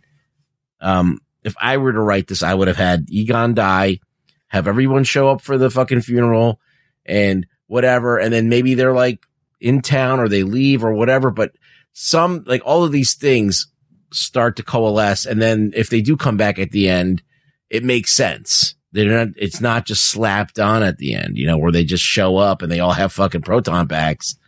And um, I thought like they had these things that they were like, like these they they had like the proton packs in the mountains that were shooting the the bad guys from coming up, the the ghosts, and I thought they were going to snatch them from there. Right. And like they had all this kind of Oh, stuff yeah, set up. that up. So, Yeah. um, you know, it just could have been done better. Yeah, but I, I agree. Like, there's the movie kind of gets bogged down with okay, we got to figure out how to write in the Stay Puft Marshmallow Man. Okay, now we'll we'll, we'll do it. now they're tiny. Well, they're tiny. that felt so forced. Yeah. You know, and, and and I did kind of enjoy that this, the marshmallows were killing themselves. I thought that was kind of dark. really very disturbing. They love suicide. yeah, they no, love it was being super burned. disturbing. But it, but it was also one of many things, right? Like you have that. You have Paul Rudd getting chased by the dog again, similar to uh, what's that? Rick Moranis, and Paul Rudd basically Yep, becomes Rick yep. Moranis, and then uh, Yep. Carrie Coon becomes Sigourney Weaver, and then you know the the kids. same dress. Like, come same- on. yeah. So they're like, I like, and then well, they, you like know, how do, they it, do the yeah, it gives you a dress. They do- yeah, but they just they start to they're like they found like maybe if they did a couple of those things, Yeah, been they did all of them. But They they, did, did all of them. Yeah, they did. Yeah, they they they, did even did of the line where she asks if you're a god, and then you know, and then he, Uh, and wait, he says I no. Love- Oh, he says I yes love that this he time. said yes. He Right. learned. Yes, Ray learned his lesson. Well, you know, and and I think that on its own is fine, great. but I think Yeah. part of that, and also for me, the second act drags, and I'd never really understood why the kids just jumped into chasing the ghost. Just go out, go go Well, with I it. never understood why this genius girl had to go to summer school. I don't understand. Mm-hmm, were her grades bad? Like, what happened? Well, I think, I, I, from what I gathered, I think she just enjoys going to school or just wants to learn more. Oh, That's, I don't okay. know. I, I also thought it was like weird. I enjoyed Paul Rudd in the movie, and I feel like he's in the movie, and all of a sudden they're just like, now you're He's out a of the little movie. bit. Yeah, yeah, he's a little bit like in the it, movie. I felt like it felt as if that character should have had a bigger part in maybe helping them form the ghost because he's a, he's the only other scientist, right? So he that knows about the Ghostbusters. Yeah. And that, and uh, that's Right. another thing. Like, it just, it's like it didn't happen. I don't know. I just, I felt like it was conveniently forgotten by everyone. Like, uh, except for, except for Paul Rudd. right. Like, this woman who doesn't know her dad is like fucking Spengler. Like, she just doesn't know and doesn't care. Like, Right, that he's a that he was a. Ghostbuster. Right. And doesn't be like, hey, uh, by the way, the reason why weird shit is everywhere is because, you know, your grandfather was a fucking Ghostbuster. You know, and the reason why there's a fucking Ecto 1 in the fucking garage is because he was a Ghostbuster. I was mm, confused. Was the audience not supposed to know also that this this is Spengler's kids? Like, I I feel like you know that this is. You're waiting for them to find out that they're Egon's kids or Right. Egon's family. Yes. Well, you know that they're yeah. It's weird. It's weirdly written because you know that they're Egon's kids, or that you know that those are Egon's grandkids, but they don't know that they're Egon's. But, Yeah, then- so you're but then waiting they don't know their own last there. name. It was just kind of clunky. Yeah. that they don't Well, know their look, last name.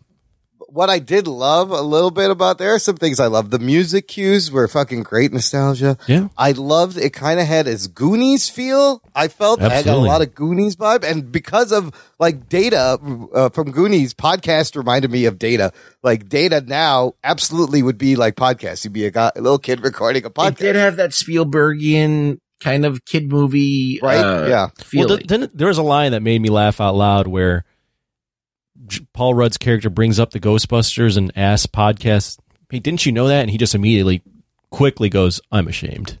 And I, I laughed. I laughed out loud at that. I mean, there were some funny lines for sure. You know, like podcast. I think had some decent stuff. The thing that the the character to me, the two characters that kind of were just a little, I, I just didn't really understand them was the the older son, and then Yeah. I believe it's Finn the girl he's going for, Lucky. Is that her name? Lucky. Yeah. Yeah. I didn't really understand l- Trevor. their kind of involvement in everything. I felt like their side plot didn't really like coalesce into the any- movie. You know, like Right. they, Yeah. they they go on to the mountain. First off, like the kids are making fun of him, so I'm thinking, okay, he's he's when he jump, comes to town, they're making fun of him. Like, oh, he's going to be this nerdy kid that gets the girl. But then they all invite him up to the top, and then all of a sudden a ghost just screams out the top of the mountain, and yet like he comes back and he's not really all that concerned about it. and he just is in the car and he picks them up, and then all of a sudden now he's just driving the car. Yeah, that's how like they were written to like they were just written to progress the plot. right? Yeah, like, he- It doesn't see exactly. It doesn't seem like he had a natural progression of wanting to be involved in all of this stuff. He just kind of was written to be involved in Yeah, all we this need stuff. this to happen, so that's why you're doing So it. now you're fixing the car, even though she's Like, and there's the also technical- like the arcs are are kind of strange, right? So, um, you have this mom who's like a shitty mom that doesn't pay her rent, and then she doesn't like change at all. She's just a, still a shitty mom, but now her kids are like busting ghosts. Well, and Phoebe says, I don't believe in ghosts, and then instantly starts playing chess with the ghost and just believes in ghosts. Yeah, there's just no- automatically. There's no arc. There's no There arc no, in like, anything. Well, the, the only, the, I would say the only arc that actually kind of works, and I do agree that she starts believing in ghosts right away, is Phoebe at least works for me in the sense that she's a character that had no direction. She she didn't know she was almost too smart for her own good, so she couldn't fit into anything. But then Right. when she finds out, even though it's kind of odd that she doesn't know she's a Spengler, once Yeah. she finds out she's a Spengler, she's found her calling. Right? She realizes, oh, my grandfather was just as smart as me, and he used Yeah. it to chase ghosts. Yeah. This is what I need to be doing. Um, so that arc kind of works. The other, the other characters don't really have an arc. I mean, they wrote it to make it look like Egon abandoned them, you know, and that was kind of right and then the and then it's like at the why. end which was actually I, I mean i did i didn't tear up but i when when they do the cgi egon Oh, i'm like the Harold oh. Ramis stuff was so good. i'm like and this is actually I like on its own without the context of the entire movie if you just showed Yeah. me that scene and when like was like this is in the movie i'd be like this is a movie i'm gonna love I mean, he's helping his granddaughter with the fucking proton pack, and I like that, that was the coolest talk. part, I think, of that whole they're just- emotional. yeah. It was when she's she's firing the the fucking proton pack, and then she's like the only one that's kind of like like how is she like not uh, getting flung away or anything? And you Right. see that oh, it's Egon's hand holding it with her, and I was like, oh, that's fucking that was weird that's a beautiful shot right there. Yeah. Th- that's filmmaking happening right there. And so that was cool. Like, I think that, but I think they kind of ruined it by like just having too much Egon after that. yeah he sticks And, around uh, for a while Yeah, he's just hanging out. Like, yeah, everybody's chilling, just high fiving each other, you know. It- literally Well, they everyone gets needed to hug him closure. He got his closure, and then yeah, how do you hug a ghost? First of all, uh, but then he everybody they get their closure, and well, if then you he can hold the finally gun, drifts off. right? yeah You can help Oh, her hold the good point. gun. you yeah. I, I'll also give credit to there, there's not a lot of credit to be given. I think that chase scene is shot very well, where they're in the car. Oh, car. yeah, it was fun. and and she's Yeah. like coming out of the like I forget what she calls it the The gunner seat. the gunner seat, and uh, Yeah. when the way they shot that and the way they're chasing around Muncher, I'm just going, man, this is like this is damn good.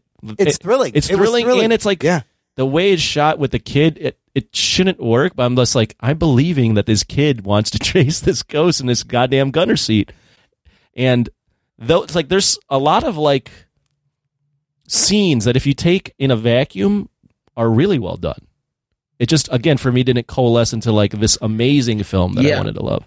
Yeah, I, I do think that there is some good filmmaking there. I really do. Some of those uh, action scenes, I was like gripping my chair and I was like tense. I was like, oh, that's fucking thrilling. So let's, well, first of all, Muncher is, you know, they did Slimer again. This is one of the repeats. right. Right. I love why the Ecto one has a gunner seat because the toy in the 80s added a gunner seat and they recreated that and put that in the movie. well, I you know kinda what, and you know what, I think that works a lot, works really well because it's not a copy of the first film. They added Correct. something to that. Yeah, yeah. Granted, it's from a toy, It's from a toy, but it wasn't in a movie. but it wasn't in the movie. So you It can, and that's what actually movie. was cool because Yeah. uh, that whole new dimension of using the RC car. Mm. Yeah, it was great with the the- trap. I love yeah, that. yeah, that putting was it cool. on a Did they do the RC rails. car in the first one? No, right? No, they had to slide those traps That's everywhere right, all the right. time. They always So- and yeah. They had that. They had that. It was a new thing. I would like to have more new things. That's all I'm saying. I mean, Like, they did the crossing the streams again to get Gozer the Gozerian again. I mean, it didn't work initially, but then you had the big moment. Everybody crosses. I liked how she was uncrossing the streams. That was great. I don't think you needed. Yeah, I don't think you needed Gozer to come back. And you know what's funny? Gozer's not even a ghost, technically, if you think about it. Like, It's a woman, she's right? not, she's not a ghost. It's like a demon. It's a demon. like yeah. Yeah. It's a genderless demon. It's supposed to be. Okay. Let's get into the, uh, the third act into the post credit scene. So Yeah, all the feels in the third act, and it was the the the Harold Ramis stuff was beautiful. The third act is basically how much do you love fan service? Yeah, all of it. They throw it all in. And, Yes. and and fan service and on it, fan service is a good thing at times, but it's just up to your your Well, give fans what they want to see, but also don't give them the same exact movie they've already seen. I think that's the thing we we've all discussed with like the Force Awakens. It's like, um, that's exactly what they did. They just they give fans what they want. They fans wanted the um Millennium Falcon. They wanted this. We wanted the Ecto One. We wanted. It's a love wanted, letter, yeah. So, it, yeah, it did. It did that. It, you know, and and fan service is it was fun, and a lot of a lot of times it it put a smile on my face, but sometimes I was like, oh, you couldn't do something different. Yeah. You can do that again. So what what happened? They do activate. Egon was building on a giant ghost trap with a bunch of little traps all connected, and it does work and gets yeah, they lure. Gozer. They have to lure. Um, the dirt patch, which they they call them the Gozer, dirt yeah, to the dirt Yeah. patch to to get them in, but uh, they can't, or they didn't have enough firepower until the Ghostbusters actually showed up. And I mean, these dudes are in their seventies, so yeah, I don't know how much you're getting out of them physically, but they can stand around and quick. I was which they did. expecting, to be honest with you, I was expecting some Walking Dead shit. Oh, like uh, what zombies? More yeah, because they talked about how like all these dead people that threw themselves into the into the mine. Well, for, there was that one scene in the diner where there's like a burn up diner. Like all the ghosts were released, but it wasn't. They didn't really do a big, uh, a whole scene showing every place infested with ghosts. But they did. That would have been cool, out. Creepy, like cool. you know. But yeah, The first post credit scene I kind of loved. It's a complete nod to the original, where in the beginning of that movie, Bill Murray is electroshocking like nerdy dudes and hot looking girls. He's picking up girls with this ESP test and this shock machine. Such a such a different time, huh? Oh my God, you could get away with that in 84. Uh, and then in this one, they reverse it and you see Dana Barrett. Sigourney Weaver is uh, briefly in the movie. She's got, uh, Venkman wired up and he's nailing all the cards because he's marked the cards. So he knows what the cards are and she shocks him anyways. That was my question is, any hints about their relationship? Did they ever get together after the movie or they, they clearly still are friends? I always never understood that because the first movie he's clearly going for her, but then the second She movie had, like, a she had a kid. Well, she oh, had a kid, Right. With the, oh, that's right. And- she had the baby in the second and, movie. and I'm and I'm going with who? with who? yeah, is it supposed to be Bill? I, it's never really established if that's Bill Murray's kid. They should have made it Venkman's kid should have been part of this. One of the teens, maybe. Like that would have been. She comes back and says, "You have a kid, and I haven't told you for thirty years, and he's all grown up." well, they're already doing the kid thing with Egon Spengler. so that was cute. The second one, a little more substantial, and uh, what's his name gets a lot more to do. Ernie Hudson as Winston Zeddemore. It starts with what appears is a deleted scene from the original movie of Egon and Janine talking about the, there was a special coin. Was it right? He gave her a coin, lucky coin. Mhm. And he's like, "Oh, I have another one." And then it cuts to the president, and Winston has, uh, in the in the in the time since the thirty years, has built a large company. I don't know what he does. It was kind of vague, Yeah, uh, he's but he's very big media or big big uh some kind of conglomerate. Yeah, he's he's very he's the he's the most successful out of all of them. Ray still has his Ray Occult Bookshop, and Venkman went back to academia teaching.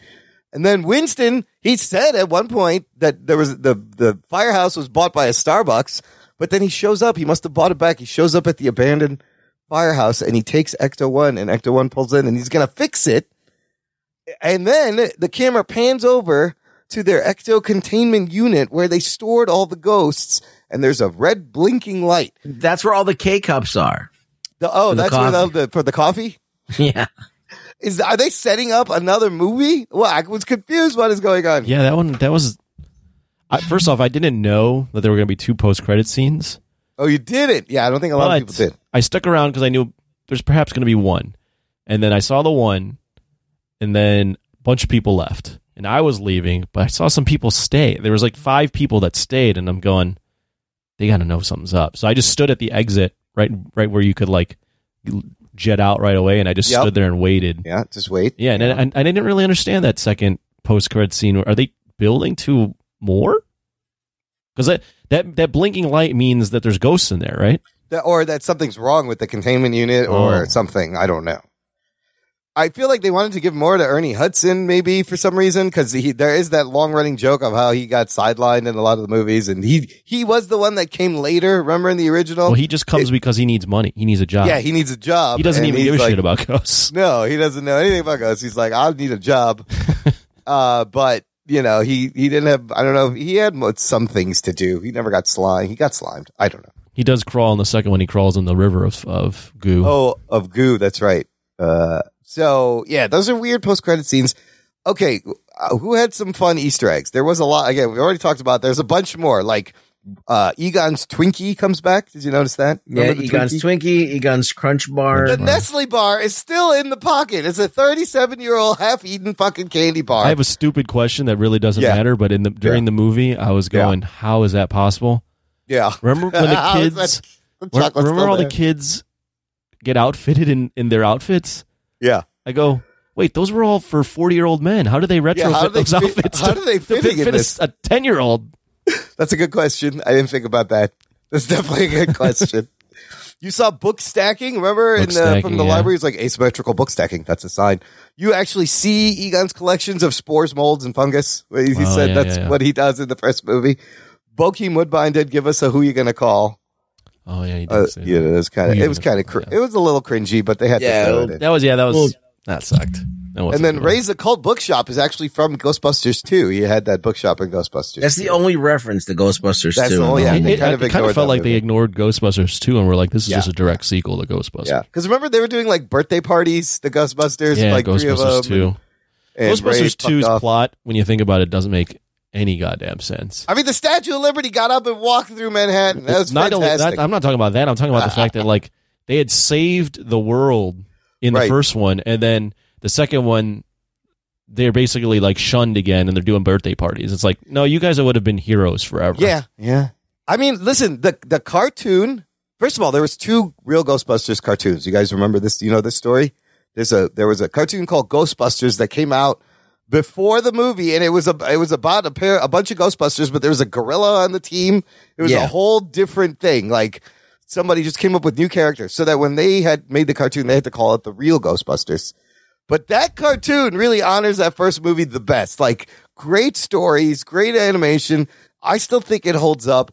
You know, it makes Slimer was scary in the movie, and he turns him into a mascot kind of thing. Well, they, the the Slimer got so popular that they started to rename the cartoon Slimer and the Ghostbusters. oh, that's right, because everybody wanted to be and, th- Slimer. and that was the only thing as a child that confused me is watching the movie and going, Slimer's like barely in this. What the fuck is going on?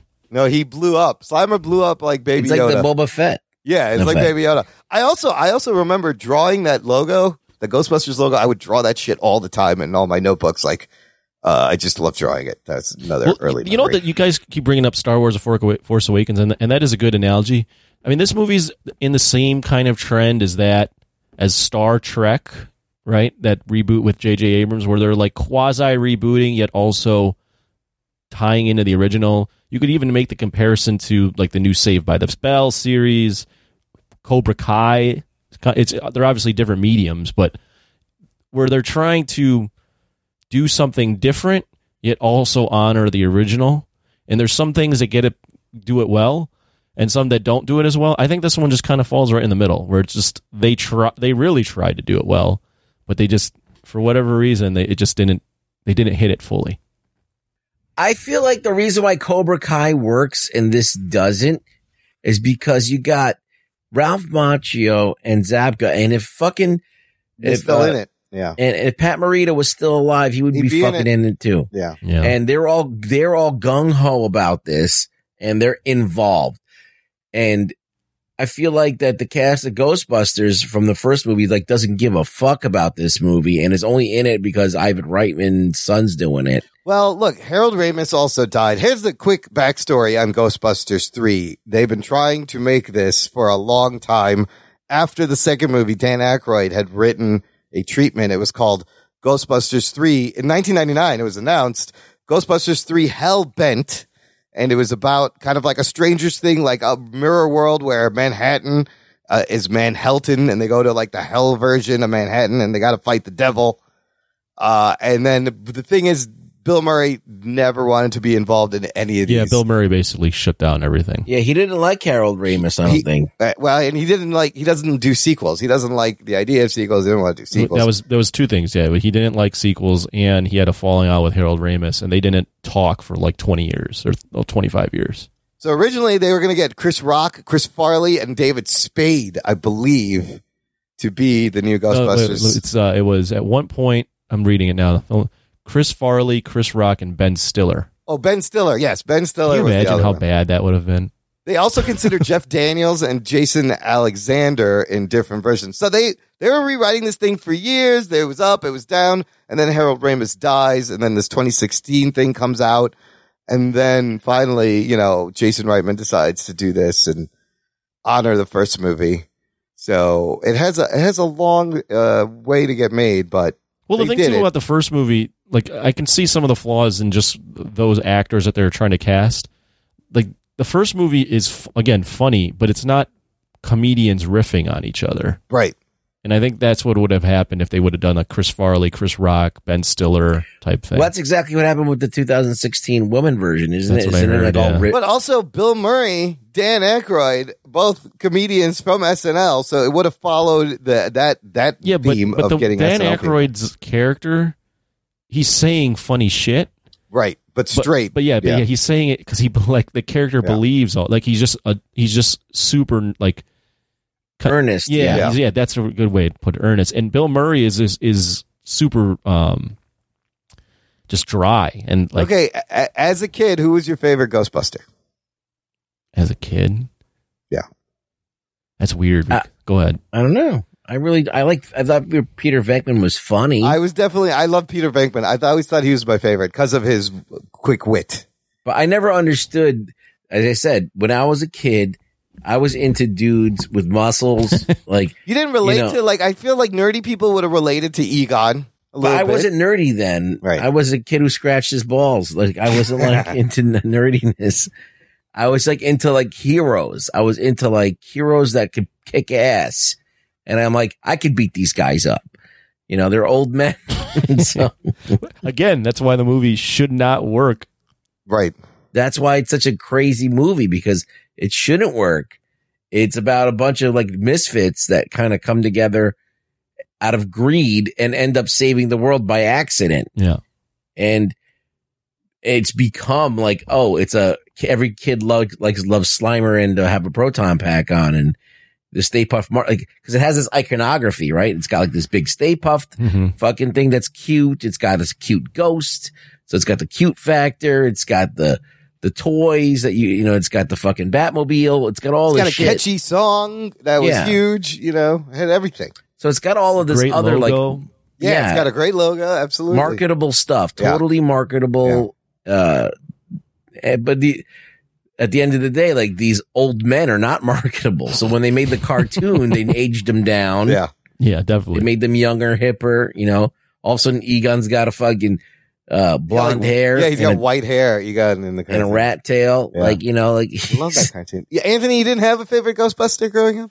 You know, it's that's it's a good question because I started out with the cartoon, Ah, and then when I saw the movie, as you guys mentioned, um, I went, "These guys don't look anything like the these cartoon." aren't the Except, guys. except what have I been watching? there's three white guys and one black guy. I guess that's close enough, right?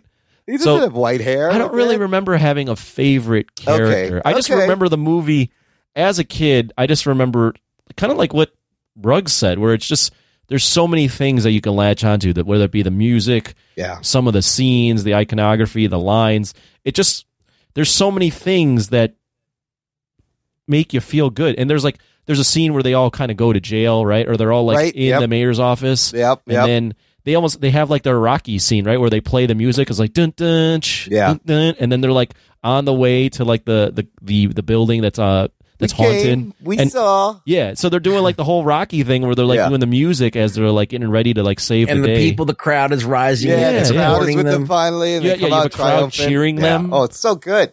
So it's it's all things that make you you know especially as a kid you're watching that and you're going it just it this is clearly going to pump you up to do something. I love the gear. I always loved like the proton packs and the fucking shoot. I don't know why. I just thought they're the coolest things in Ecto One. I always loved that it was a hearse. Okay, last thing before we rate and rank the movie. Did you guys know when after Ray Parker Jr. recorded the Ghostbusters song and released it, shortly after he was then sued by Huey Lewis Oh yeah, it's the same song. because the he the, What's the accused song? of stealing the song "I Want a New Drug," specifically the bass line from Huey Lewis and the News. I want a new drug. There's a reason why this happened. They gave Ray uh, like four weeks to write a song last minute, and in the in the cut he was given for temp music, they used the Huey Lewis song "I Want a New Drug." They, it was in a movie a lot, so it must have seeped in. He kept the same bass line and the melody and just changed the words or something. So that's the reason why Ghostbusters is it sounds like I want a new drug by Huey Lewis and the News. I'm listening to the song right now. Yeah, it it, it definitely Oh, it has yeah, it's the same song. Yeah, it's the same it's got song. the same it's the same beat. So they must have cut it to like certain parts of the song and then Ray's like, "Oh, just make it like this." And that thing goes on to be a hit though. Like it was number 1 for 3 weeks on the Billboard's Top 100 charts. The Fucking Ghostbusters song? Yes. It's a great song. It sold shit ton of fucking records. Okay, let's rate the movie and rank it, I guess, amongst the Ghostbusters. Anthony, go first. I'm not going to rank it amongst the Ghostbusters. You know why? I haven't seen Ghostbusters 2 in a very long time. Oh, or two, And I haven't seen 2016 at all, so I can't really rank it. Okay. That being said, initially when I walked out of the theater, I was very disappointed. I think I'd overhyped myself because I'd read some early, very, very early reviews that said this is like this is what you want to see as a Ghostbusters fan. And as a big Ghostbusters fan, I was ready for that. I wanted to see something amazing. And and there are moments where it is it is very well done. But coming out of the theater, I was a bit disappointed, and I had it as low as a five. Oh. After thinking about it a little bit more, I'm not going to go a five because that means it's just a completely average movie in my opinion. And I think there are some really well done things as we've talked about. So I'm going to go with a six for this movie. Okay. With, with and and say that there are some very touching moments, and it does seem like everyone's heart was in the right place to make this movie. They just didn't have the proper, maybe it rather be resources in terms of actors to be on there, or the right script to make this a, a home run. Okay. Rugs. A six, huh? Uh, well, I think, yeah. Well, when I went to go see this movie, I was like, all right, I need to see what capacity the old crew is is, is going to be uh, supporting this film because I heard that they were all going to be involved. They weren't in the trailers, and I knew that they were going to try and pass the baton to like a new team. I number one don't, didn't feel like that they supported this movie enough. Like they should have been in it more. They should have all been like, like raring to go and like, let's do this. Let's make, let, let's figure out a re- the best way to pass the baton. And so that kind of knocks it down. Now, with that said, I think Anthony mentioned that like the resources of the actors, the people were not really kind of rallying around this film as much as they could have. In spite of that, they managed to do things that were actually fun to watch and introduce some ideas that don't really pay off, but are still fun. So I had fun at this movie. I did. I did have it. The ending did bring it, uh, an emotional reaction when I saw, you know, Egon holding that gun, helping his granddaughter out. I think it went on a little too long, but I do think that there was fun to be had and there was there was there was an emotional payoff to to seeing i felt like familiarity uh, of 80s movies of spielberg of Yeah, all that yeah, yeah. i felt that that feeling that i felt when like oh when i was watching you know like goonies or something Yep. So um and i felt like where the fuck is podcast parents they don't come get them No, anyway that's like so the it's 80s. That's like the 80s. exactly Like, parents don't know so I felt like they kind of latched onto that uh, 80s kind of feel. Yeah. And um, so I like that. So I'm going to also give it a six as well. Okay, no, I agree with uh, your guys' takes. I love this franchise, and I did appreciate a lot of the fan service and the nods. And the Harold Ramis thing just got me like I wasn't, I kind of wasn't expecting that, and it made me go, "Oh, Harold, there's Egon." But yes, it is a little too long. The pace could have been picked up. It is shot beautifully. The cast is good, adequate, doing their job. We got what we wanted was the OG crew back in the suits for a brief second. I'll give it a seven. It's like you said, it's average. They went for it. It does feel, give me the Goonies feel in moments. But then, you know, if I was upset at the Force Awakens of redoing Star Wars again, I should be upset at this, but I'm Yeah, kind of not. I don't know. I, f- not I feel bad. like that this one makes more sense. Yeah, I be- think it, yeah. Well, because they didn't kill off every character that was like the guy who's dead in the movie is dead because he's actually dead. Right, correct. Not because write that in, You know, yes. they you know J.J. Abrams and and Kathleen Kennedy was like, yeah, let's just Yeah. kill off everybody and like fuck everybody. You know, so I don't think that that was happening. I don't think it was meant to like. You know, insult the fans. Like none of this. This movie wasn't insulting. Oh, to it works, fans. but as a love letter, as a hit Yeah. of nostalgia, it does work. It's like we're going to take Luke Skywalker and make him fucking a herb. You know, they're like, no, they didn't make anybody a herb. They just made them like old guys that are like, ah, we're told for this shit, which is fine. It's understandable. I, one more thing for me is I uh, uh, just because I thought of it as you guys were talking is it does it does work as somewhat of a you know nice tribute to Harold Ramis and the Mhm. Ghostbusters franchise. Mhm. It just it doesn't completely work if you stand it on its own and not have that stuff in there, right? Like it it's really like we're all- we're all gushing over the third act Because Or- they- because because that's they what the film up. is really Yeah. that's the pillar of the film. Be- Without that, it really is just a well made, a well shot film that's kind of boring. Yeah, I'll agree with that. Absolutely. It is the brush of nostalgia at the end that that kind of gives it a pass. The job of this film is to create new lore for the Ghostbusters to to continue. well, do we right? want to see uh, this? Is this the team? Do we want to see these kids? What is continue the to- team? I don't know. There was barely any team. Is Paul Rudd still that's involved? that's the Like, problem. Is the team you make another one the, of well, these? the, the, the team that they create loses. It's Yeah. the only the it's the old Ghostbusters that kind of they couldn't even do it. even I mean it's the ghost of it's literally the old Ghostbusters that have Yeah. to save the day, right? So the the new team, if you're passing the baton to the new team, you know th- that new team didn't win. They, there's nothing, there's no mission because they fought Gozer again, right? So Yeah, yeah. if you're going by the chronology of what the movie establishes, they're going to fight Gozer again in 25 years. So there's nothing for the new team to do, and you do these two post credit scenes that focus on the old guys again, with the ending one being a tease for something, but it's back in New York with the old guys. It's like if Winston starts Ghostbusters Corp.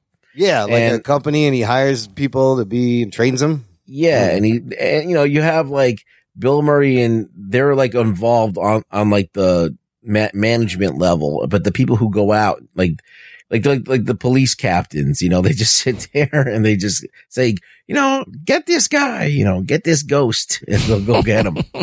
I mean, this, you know, Egon's ghost is guiding them the whole time. And the whole point of the movie is to finish what Egon set out to do in the first movie. So it is kind of that closure of him stopping Gozer again. But yeah, then what? Then it just kind of, then it's done. We can do another one. Yeah, I don't know if you need. I mean, I don't think you need one. I would leave it. I would leave Yeah. it be, but it's Hollywood, and they They probably should won't leave not it have killed Shandor. I keep saying that, but then Ivo that's most Shandor. You know, Shandor what- you mentioned back. that, and I was like, that would have been a like it would have been different, right? To be, Yeah. a, it's this instead of it's a, being a ghost, it's this like crazy old guy that just preserved himself for all these years to try to bring back ghosts, and he's actually the villain. But he, it was so weird. They you you cast this big name actor J.K. Simmons, and he gets ripped in half by Olivia Yes. Wilde. Like I was thinking, like, okay, this dude is definitely an occultist. Yeah. He's figured out some kind of occult way to keep himself alive. Maybe he's like, you know, undead or whatever he is. It that would be a great fucking thing. And maybe he's we're taking the ghost thing and we're bringing it to a different level now, like like bringing it to a 2021 level of ghosts. Like we have ghost movies every fucking week now, you know. Well, and imagine all- just J.K. Sims, Simmons playing off of those original. Oh my God, that would have been fucking great. I would have like loved those, to the, see the that. dialogue in those scenes, and maybe they just didn't have the money to have all those guys on the same in the same shot. But I can only imagine the riffs that would be going back and forth between between Bill Murray and, and J.K. Simmons. I don't even know if they were all on the set together. Some some of the shots look like somebody was like put in later. They couldn't show up on time. I don't know. how I don't feel like they didn't have a lot of time, especially with Bill Murray. They might have been shooting it during COVID too. oh, and that too. Yes. Uh, yeah. yeah. Was that Olivia Wilde? That wasn't Olivia That Wilde. was Olivia Yes, Wilde. it was. Uh, the she spirit was of Gozer. she was Gozer. Oh, she was playing voiced by somebody else, and then Josh Gad voiced Muncher. But he didn't really talk. About it. That was much, Olivia Wilde doing her best. Uh, I don't even know who that actress was in the first one. It looked like Sam Bowie. It's a, a woman. Yeah.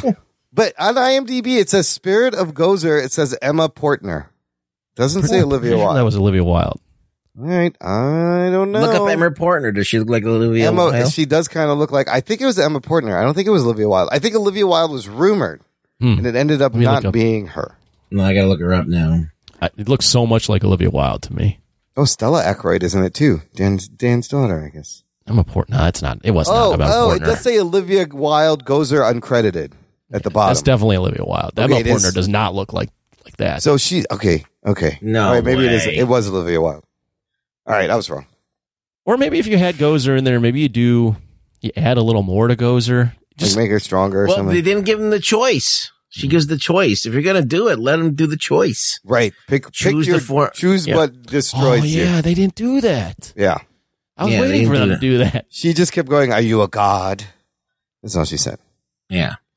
It was a choose your own adventure. It was the Bandersnatch. They said, thought- "Oh, if yeah. you said yes, you don't get to have to choose." I thought of something that could never hurt us.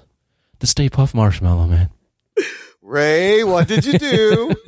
oh, uh, This it's is so such- good. so- and the look on his face, I Yeah. rewatched that after, and the look Yeah. on his face is they've all were all like, "Did you think of anything?" No, I didn't think of anything. And he's just sta- sitting there like, or standing there with like a look of like just such disappointment.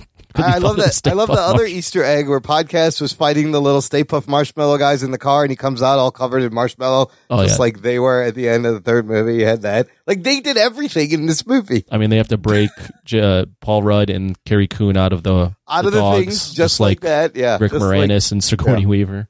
Yeah, instead he's chasing them out of a Walmart. It's kind of funny. Okay, all right, good stuff. Let's do news from the nation.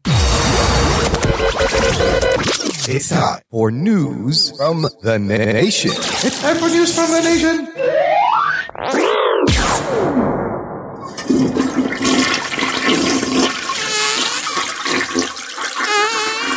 It stinks. It stinks. It stinks.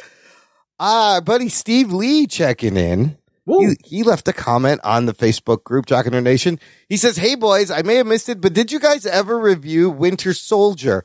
I've been going back and listening to the old podcast because I love them so much and I couldn't find it. I know we have a lot coming up, but if not, I'd love to hear you, Anthony and Rugs, chat about, about it as it's generally regarded as a top 10, if not a top five. Also possible it's 1 a.m. I can't sleep and just being a doofus and can't find it. Keep up the good work. Excited for the Hawkeye Spidey stuff on its way. Steve Lee. Uh, we did not actually formally review that one. I don't know if we were podcasting at that time. We weren't. That movie came out in 2014. We started in 2015. Age of Ultron, I think, was the first Marvel movie we released as it came out, but it's Oh, a wow. great movie. It's a great request. Seth Morgan, our buddy Seth Morgan, sweetest and sweetens the pot a little bit with an incentive. He's like, you got to give us this when you get a slow week during the winter. This would be so much fun as it's such a fan favorite. In fact, when you do your Marvel rankings, it's usually in your top three. Am I wrong? You're not wrong. So everybody would love this. And then he says, as an incentive, after we get this, I'll sponsor a new cameo intro. Oh, I'll do it. It's got Frank Grillo in it. It does Let's have do it. Frank Grillo.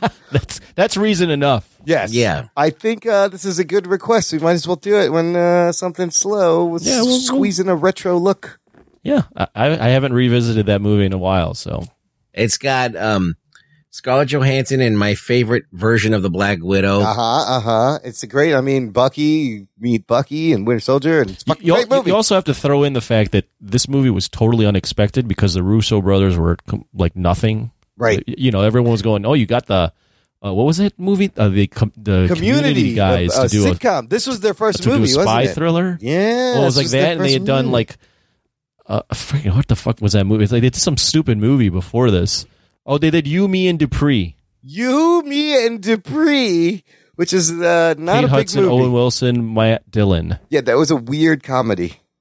And then the next movie they do eight years later is Captain America: The Winter Soldier. Okay, so they took some time off and regrouped, and now they did some great Well, shit. they were doing Community in between. Yeah, they were doing community. No, thanks for the the thing. We'll definitely we will find a slot, Steve, to to review it. If the the people want it, we got to give it to them. Okay, the rest of these comments are gonna. This is gonna mesh into what are we watching because there is a lot of shit out there right now.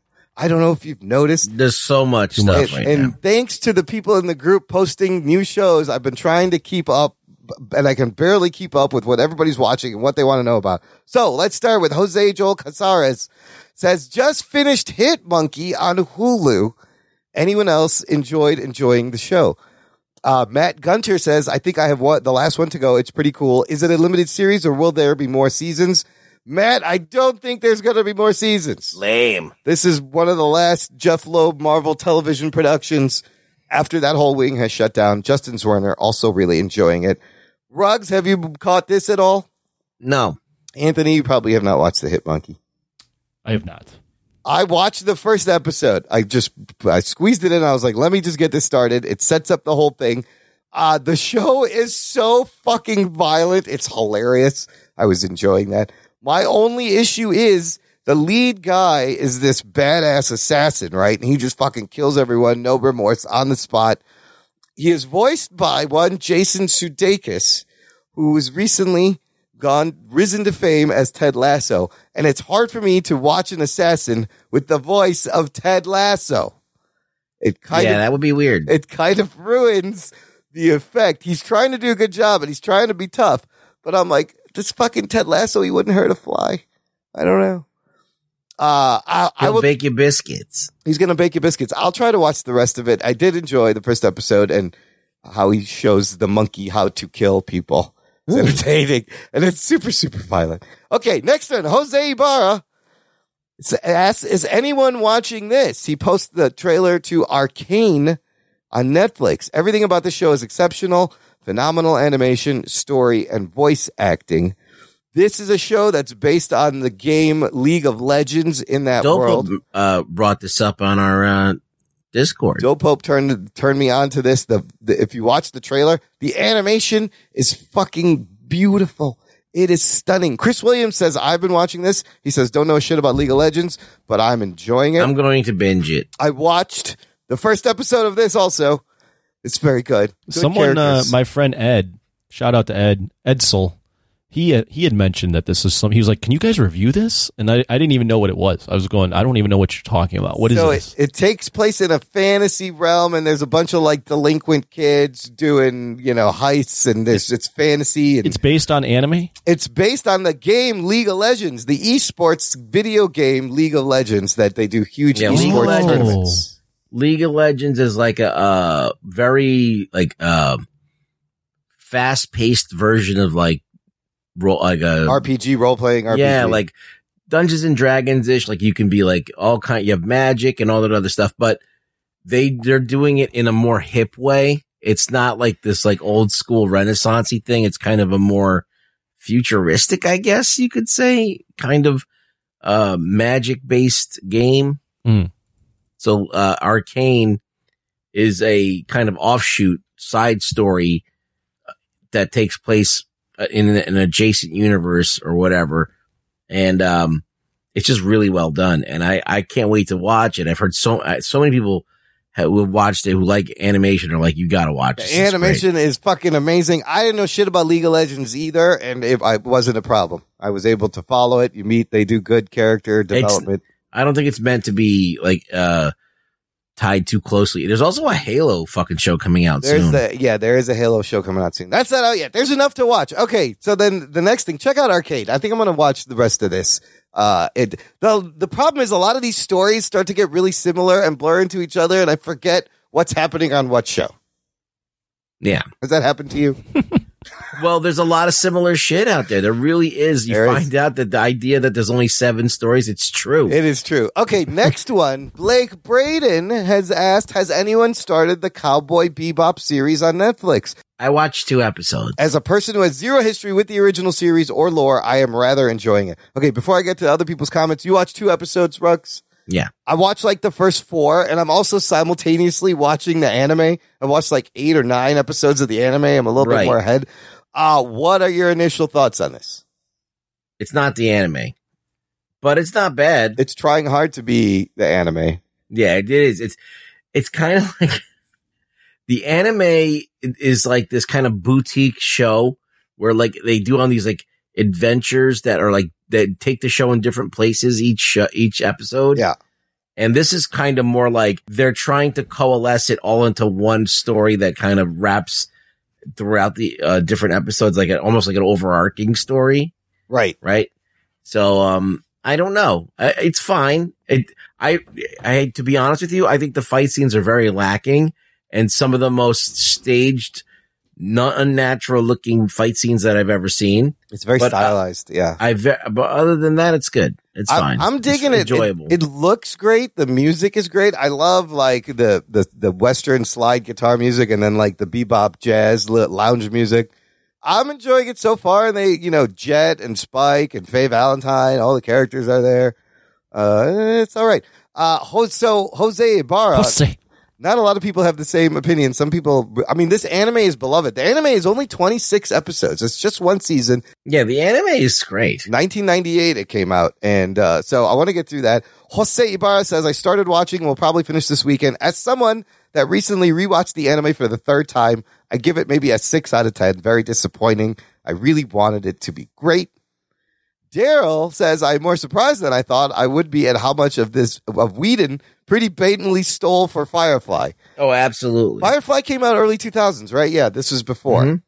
It's very Firefly. Chris Williams also didn't watch the anime, but I'm loving the live action, really good. And David Zika says first half was great, second half kind of a mess. So I'm still in the first half. I was kind of psyched that the that the uh the cowboy show on TV was there where they Oh my god, they have the show about fugitives. They did it live action. There's a I'm show. like, oh, they're gonna do this, and they go, oh, they did it. Oh, wow, they did do it. They did a lot of things. Like they they got like the ships Yeah. look great. The like Yeah, the little ship like that uh, that's that spikes uh, flies. That the little red guy, he's cool. Yeah. Um, His personal ship. Yeah, like it feels cool. It feels like it just something about the fight scenes that are bad. That's the only thing I don't like. The action scene and the action in the show is like fucking phenomenal. Like it's very visceral in that show. In the in the anim- anime, it's very visceral. So I feel like it, it pales in comparison. And of course, I I'm not really sure. I only saw Faye in one episode and then she disappeared. Yeah. Uh, so I'm waiting to see her again to kind of make up my mind about her. I'm not really 100% sold on her either. But- Production wise, I love how they're using like it's like steampunky. Like there's an old fucking 1980s Macintosh on the ship. There's dials and switches, even though it's supposed to be out in space and Yeah. futuristic. I love all the old dials and the old screens.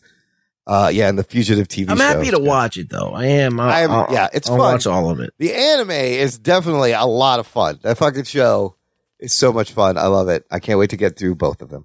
Anthony, are you watching anything uh, in particular notable? You know what? No, I've been a lot of sports, and I started, as I mentioned last week, I started Narcos season three Mexico, but I haven't. Uh, haven't watched an episode since I started the first one. All right, we can get through that eventually. Yep. Give me, a, I'll give you a few years. God bless. Uh, maybe somebody wants an arcane review, huh, Anthony? Maybe we might make you watch the arcane. There's a lot to watch. There's a lot. And speaking of a lot, next week, be here because the day this show posts, Hawkeye episode one and two is out on Disney Plus. We'll be reviewing it. We will be discussing. I figure the day after Thanksgiving, I'm gonna fucking just binge a lot of this two shit. hours of the Hawkeye next week, right here. Rugs, where can the people find you online? You can find me on Twitter at really rug boy. Please follow me. Follow, Follow him me. all the way to the dumpster, and he'll give you a sandwich. or just follow me uh, as they ransack Oscar the Grouch's trash can for drugs. That's right. He he's got great drugs. Thanks for listening. Share the show, listeners. Subscribe. Visit the website for the show notes if you want information on anything we talked about. Thanks for listening to the Jock and Nerd podcast. My name is Imran. My name's Anthony. He's the Jock. He's a nerd. We'll peep you next time. I'm pumped. Yeah, me too. me too. I really don't give a shit. I fucking loved it.